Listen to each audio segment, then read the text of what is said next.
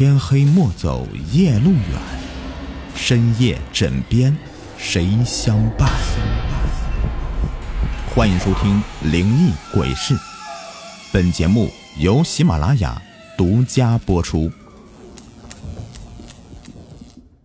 大家好，我是雨田。那今天故事名字叫做《恐怖的镜子》。马上就要高考了。很多高考生都在为自己的心中的大学做着努力的奋斗。小鹿今年也是大三的学生，不仅人缘好，还是班级里的学习委员，经常有同学请教他学习方面的问题，而他也是给同学耐心的解答问题，大家非常喜欢他乐于助人的性格，所以班级里的同学们都很喜欢他。这天是临近高考的最后一晚。小鹿准备再复习一下，迎接明天的考试。今天晚上就小鹿自己在家。吃完晚饭以后，他走到书桌前，按开在自己的桌上的那个老式台灯。说到这款台灯啊，还是小鹿的爸爸当时在他自己六岁的时候送给自己的礼物。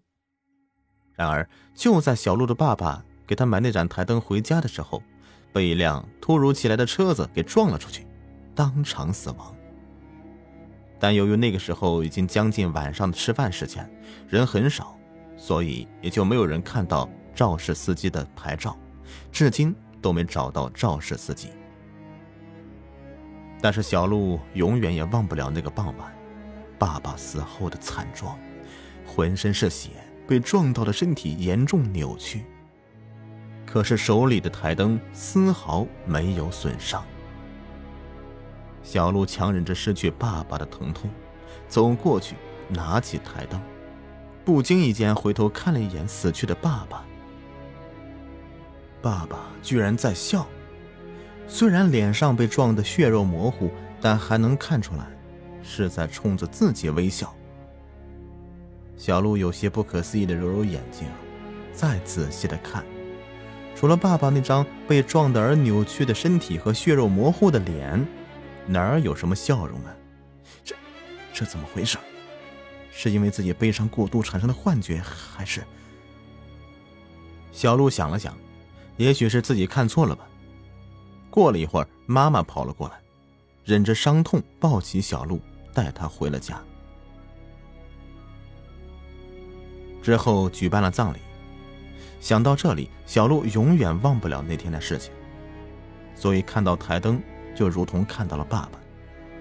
虽然台灯很旧，但照出来的光线是那么的亮，很有种亲切感。灯光直射在书桌上，照着课本上面的字，金灿灿的，仿佛是金子一般。小鹿仔细的看着那些如同金子一般的字，正应了一句古话：“书中自有黄金屋。”现在的小鹿每读一句话，每记住一个词，都是像在捡金子一般。他要考上自己心中的大学，为了自己，为了养他而白发的母亲。天色慢慢的黑了起来，月亮也从天上升起来。楼下的草丛里有很多昆虫的鸣叫声，就像是在开独特的派对，显得格外热闹。小鹿那可爱的脸颊依旧冲着自己的课本，眼睛则是不断的瞅着那些知识，手里也是不停的做着笔记。楼下吵闹的声音在小鹿的耳朵里仿佛根本不存在一般。一分一秒的过去了，小鹿也感觉到了疲惫，抬头看看墙上的钟，已经快要十二点了。他放下课本，走进浴室，打算冲个凉，然后回到床上睡觉。面对明天的考试，他走进浴室，看到墙上那面镜子。这面镜子是小鹿最喜欢的一面，不仅仅是镜子大，还能照住全身。最主要的是，这面镜子好像有魔力一样。在小鹿上初中时，有次口渴，半夜去喝水，听到了敲东西的动静。小鹿循着声音的来源，来到了镜子的面前。当他要伸手去碰到镜子的时候，动静突然停止了。小鹿感觉很奇怪。第二天早上，告诉了妈妈，妈妈则是安慰他说：“也许是你听错了，学习压力大的原因。”可小鹿不信呢。下午放学回到家，去看镜子后面有什么东西。当小鹿顺着镜子看过去，除了墙，那还是墙啊。当他重新的回到镜子面前时，他还是看到了镜子里的自己。镜子里的自己是那么的漂亮。小鹿对着镜子摆出各种的姿势，依旧是那么的好看。就在他刚要转身的瞬间，他看到了镜子中倒映出一个男人正在过马路，手里还拿一盏台灯。是爸爸，小鹿惊呼道。紧接着，一辆卡车飞驰过来，直接冲撞上了他的爸爸。小鹿猛地闭上眼睛，睁开眼睛以后，他看到了那血，那扭曲的身体，身体被撞得血肉模糊，依旧是爸爸死后的惨状。唯一不同的是，爸爸的嘴角居然在笑，嘴里不断的涌出鲜血，可嘴上的笑容丝毫没有痛苦的表情。小鹿在镜子面前大声的喊着“爸爸”，可爸爸无论他怎么喊，始终都没有任何回应。突然，一只手搭在了小鹿的肩膀上，回过头，原来是妈妈。小鹿一下子扑到了妈妈的怀里，他妈妈一边安慰着小鹿，一边询问怎么了，而小鹿也没有说出镜子里的秘密。回想起当时的情景，小鹿不由得打了个哆嗦，连忙走进浴室冲凉去了。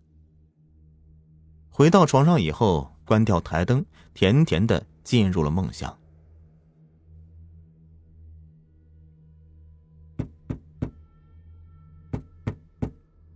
随着敲响声而起，在睡梦中的小鹿逐渐的清晰了很多。小鹿屏住呼吸，集中听力，去听那声音的来源。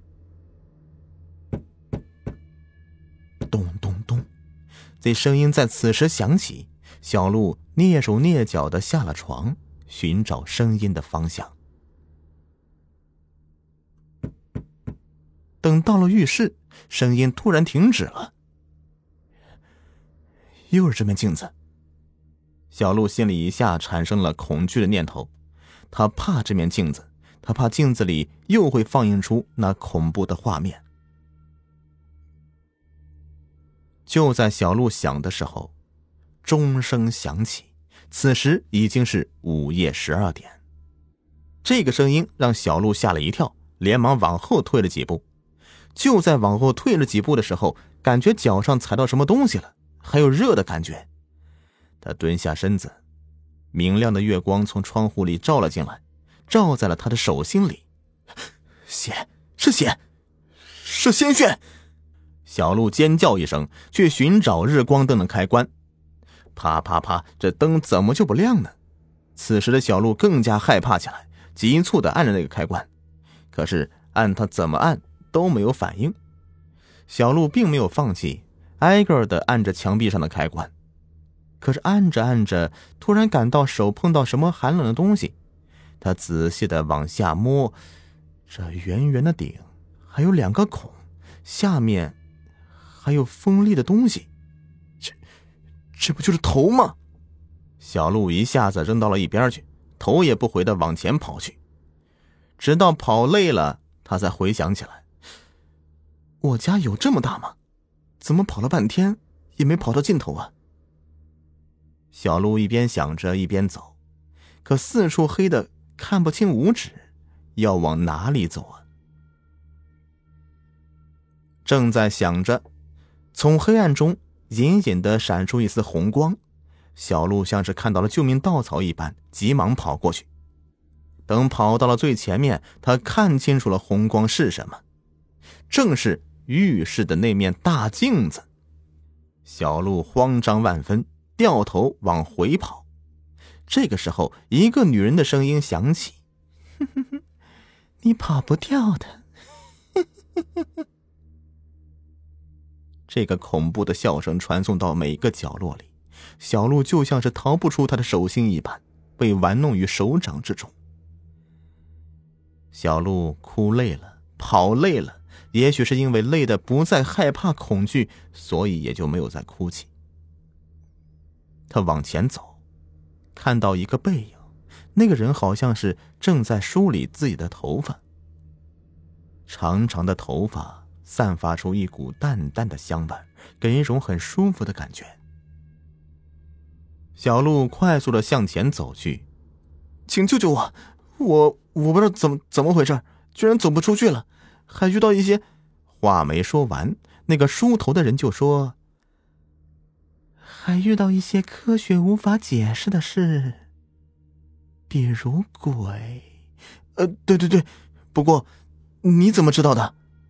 小鹿满脸疑惑的问道：“是不是这样？”只看到那个人转过身来。